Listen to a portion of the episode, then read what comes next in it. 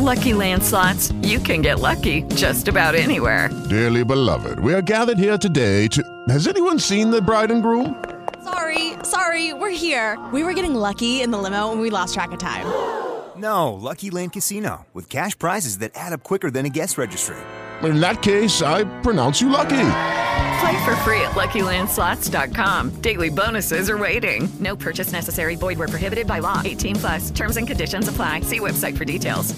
Hello, it is Ryan, and we could all use an extra bright spot in our day, couldn't we? Just to make up for things like sitting in traffic, doing the dishes, counting your steps, you know, all the mundane stuff. That is why I'm such a big fan of Chumba Casino. Chumba Casino has all your favorite social casino-style games that you can play for free anytime, anywhere with daily bonuses. That should brighten your day a little. Actually, a lot. So sign up now at chumba casino dot com. That's chumba casino dot com. No purchase necessary. V G W Group. Void where prohibited by law. See terms and conditions. eighteen plus.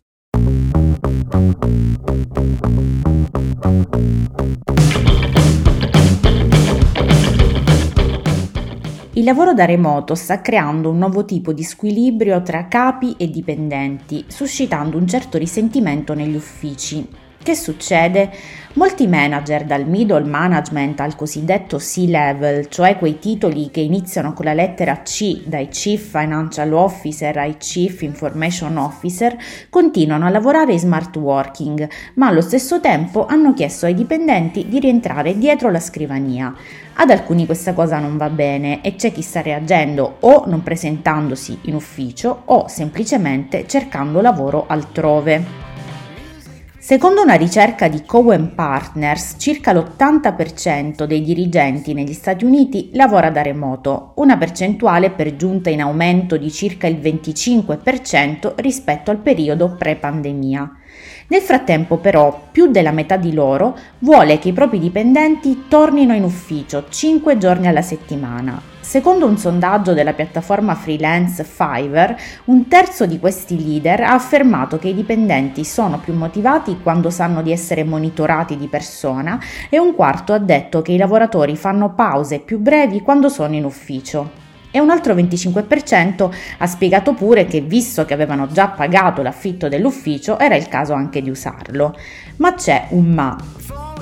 Così come i manager, anche i dipendenti dicono di voler continuare a lavorare da remoto con le stesse motivazioni dei loro capi, perché lo smart working consente loro di essere più produttivi e di avere un migliore equilibrio tra lavoro e vita privata. Eppure questi conflitti sullo smart working interessano anche le gerarchie più alte delle aziende, tra i dirigenti che gestiscono grandi team e i manager di livello inferiore.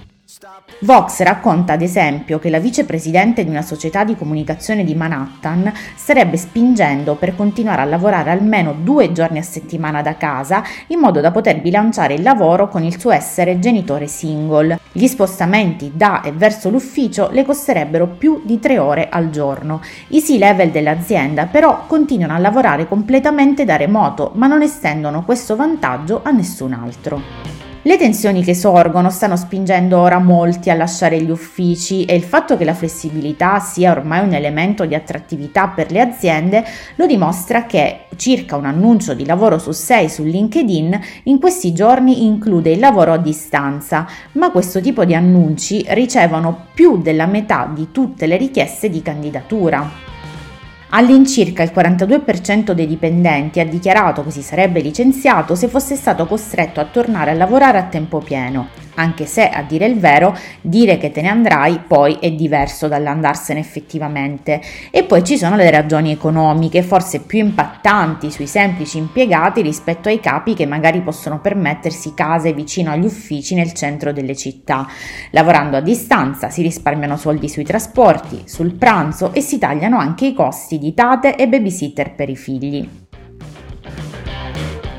Ma con l'aumento dei prezzi dell'energia in realtà ora la questione potrebbe ribaltarsi. Altro consumo ha stimato che per una coppia che lavora da casa cinque giorni alla settimana il costo della bolletta per riscaldamento e luce sale del venticinque per cento, cosa che potrebbe spingere a tornare dietro la scrivania. Ma lo stesso discorso vale per le aziende, che con i lavoratori a casa due giorni a settimana risparmiano all'incirca duemila euro l'anno per dipendente, dipendente che però a sua volta risparmia risparmia circa mille euro l'anno su benzina e mezzi pubblici per arrivare in ufficio. Alla fine però, secondo il Politecnico di Milano, il risparmio complessivo prevarrà sul caro bollette e quindi lo smart working continuerà ad esistere. Il taglio dei costi in generale per i lavoratori e datori di lavoro sarebbe tale da ammortizzare il caro bollette. Molto dipende ovviamente anche dallo stipendio e dagli altri costi per la gestione familiare. Non tutti gli smart worker sono uguali.